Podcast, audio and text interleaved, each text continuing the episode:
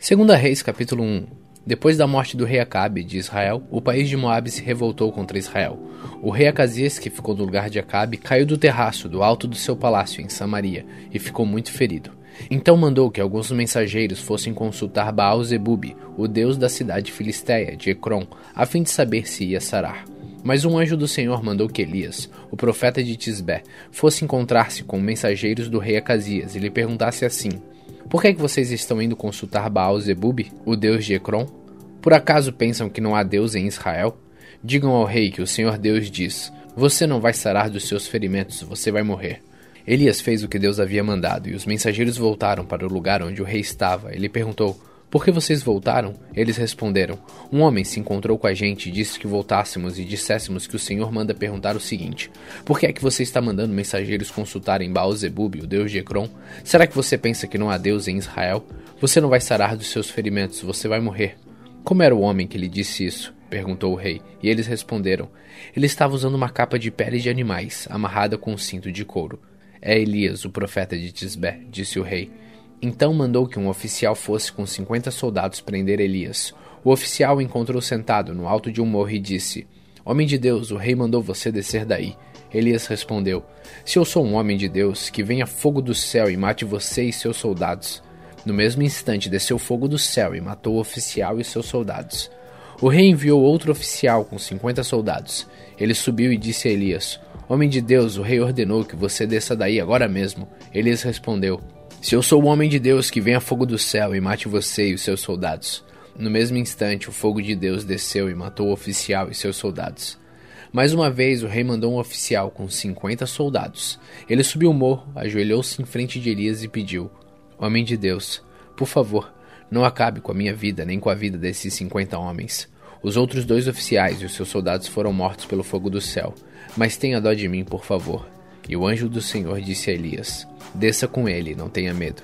Então Elias foi junto com o oficial falar com o rei e disse: O Senhor Deus diz assim: Ó rei, você agiu como se em Israel não houvesse Deus para consultar, e mandou mensageiros para consultarem Baal-Zebub, o deus de Ecrom. Por isso você não vai ficar bom, você vai morrer. E Acasias morreu, como o Senhor tinha dito por meio de Elias. Acasias não tinha filhos, e por isso seu irmão Jorão ficou no lugar dele como rei. Isso aconteceu no segundo ano do reinado de Jeorão, filho de Josafá, rei de Judá. Todas as outras coisas que o rei Acasias fez estão escritas na história dos reis de Israel.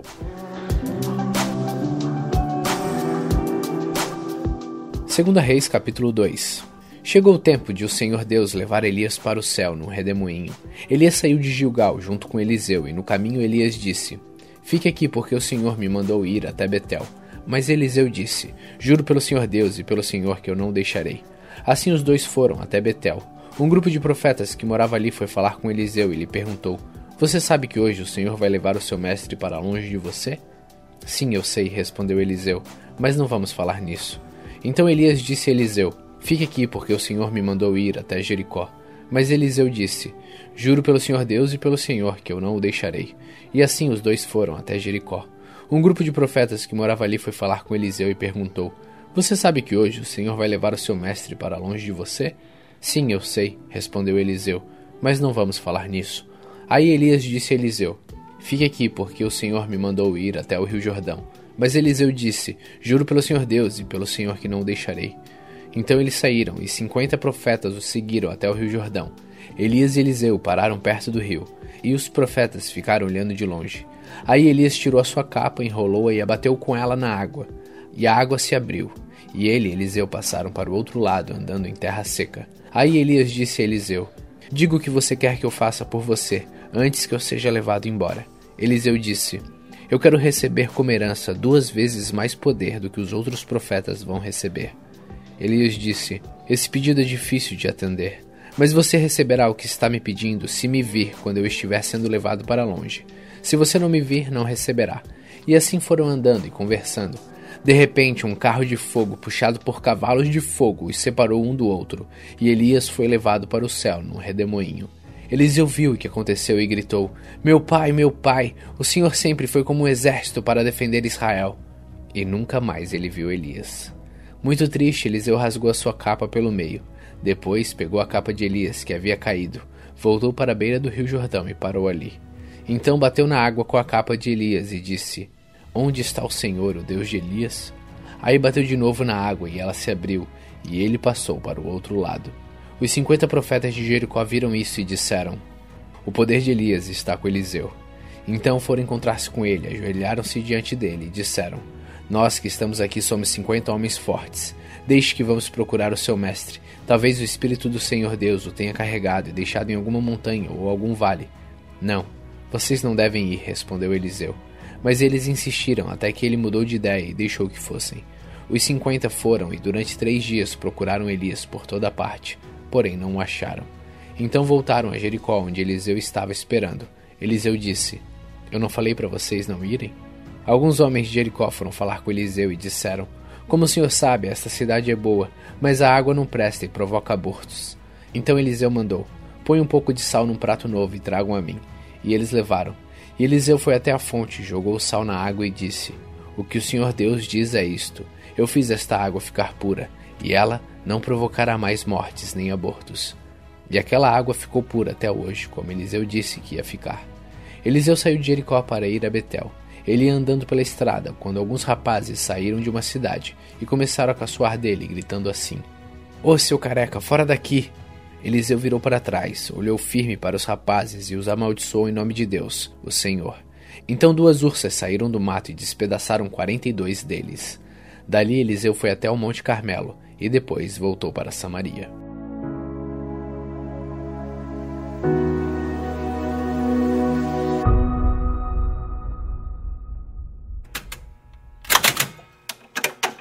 Provérbios capítulo 11 o Senhor Deus detesta quem usa balanças desonestas, mas gosta de quem usa pesos justos. O orgulhoso será logo humilhado, mas com os humildes está a sabedoria. As pessoas direitas são guiadas pela honestidade. A perversidade dos falsos é a sua própria desgraça. No dia do julgamento, as riquezas não adiantam nada, mas a honestidade livra da morte. A honestidade torna mais fácil a vida dos bons, porém os maus causarão a sua própria desgraça. A honestidade livra os homens corretos, mas o desonesto é apanhado na armadilha da sua própria ganância. Quando o perverso morre, a sua esperança morre com ele. A esperança dos maus dá em nada.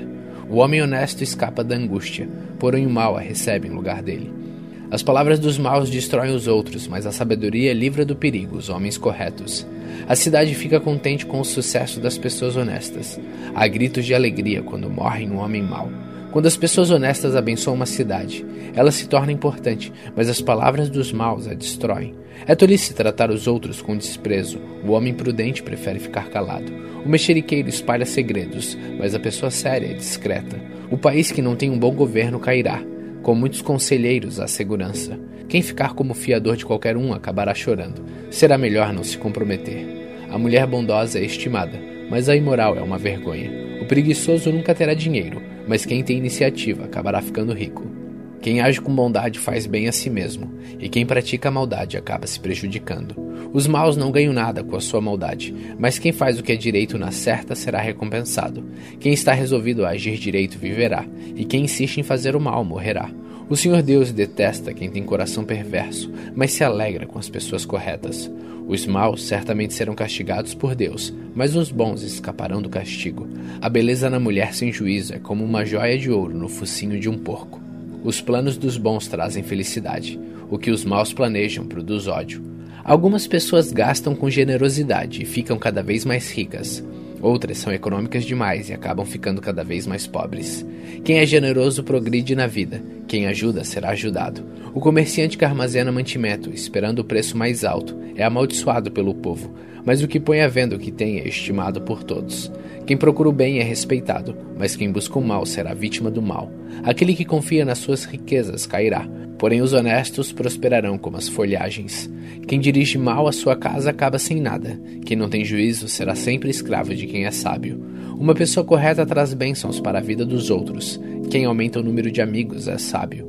Assim como os bons são recompensados aqui na terra, também os pecadores e os maus são castigados.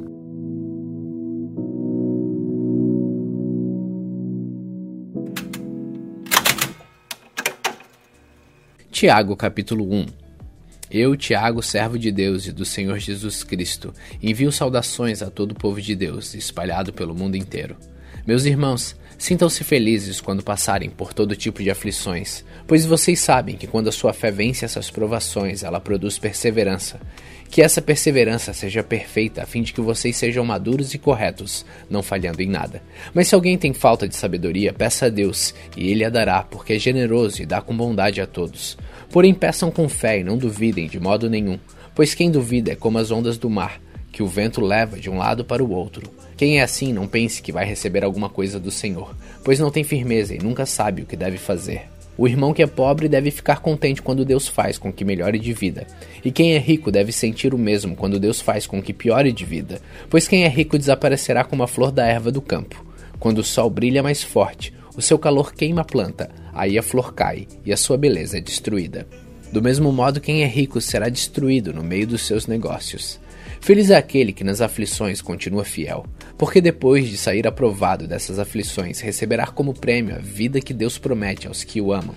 Quando alguém for tentado, não diga esta tentação vem de Deus, pois Deus não pode ser tentado pelo mal e ele mesmo não tenta ninguém. Mas as pessoas são tentadas quando são atraídas e enganadas pelos seus próprios maus desejos.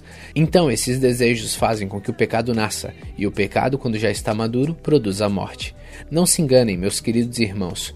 Tudo de bom que recebemos e tudo que é perfeito vem do céu vem de Deus, o Criador das luzes do céu. Ele não muda nem varia de posição, o que causaria escuridão.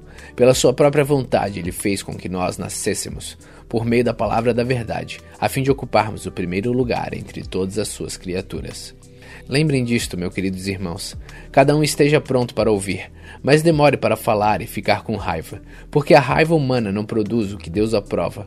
Portanto, deixem todo costume imoral e toda má conduta. Aceitem com humildade a mensagem que Deus planta no coração de vocês, a qual pode salvá-los. Não se enganem, não sejam apenas ouvintes dessa mensagem, mas ponham em prática, porque aquele que ouve a mensagem e não a põe em prática é como uma pessoa que olha no espelho e vê como é, dá uma boa olhada, depois vai embora e logo esquece da sua aparência. O Evangelho é a lei perfeita que dá liberdade às pessoas. Se alguém examina bem essa lei e não a esquece, mas a põe em prática, Deus vai abençoar tudo que essa pessoa fizer. Alguém está pensando que é religioso?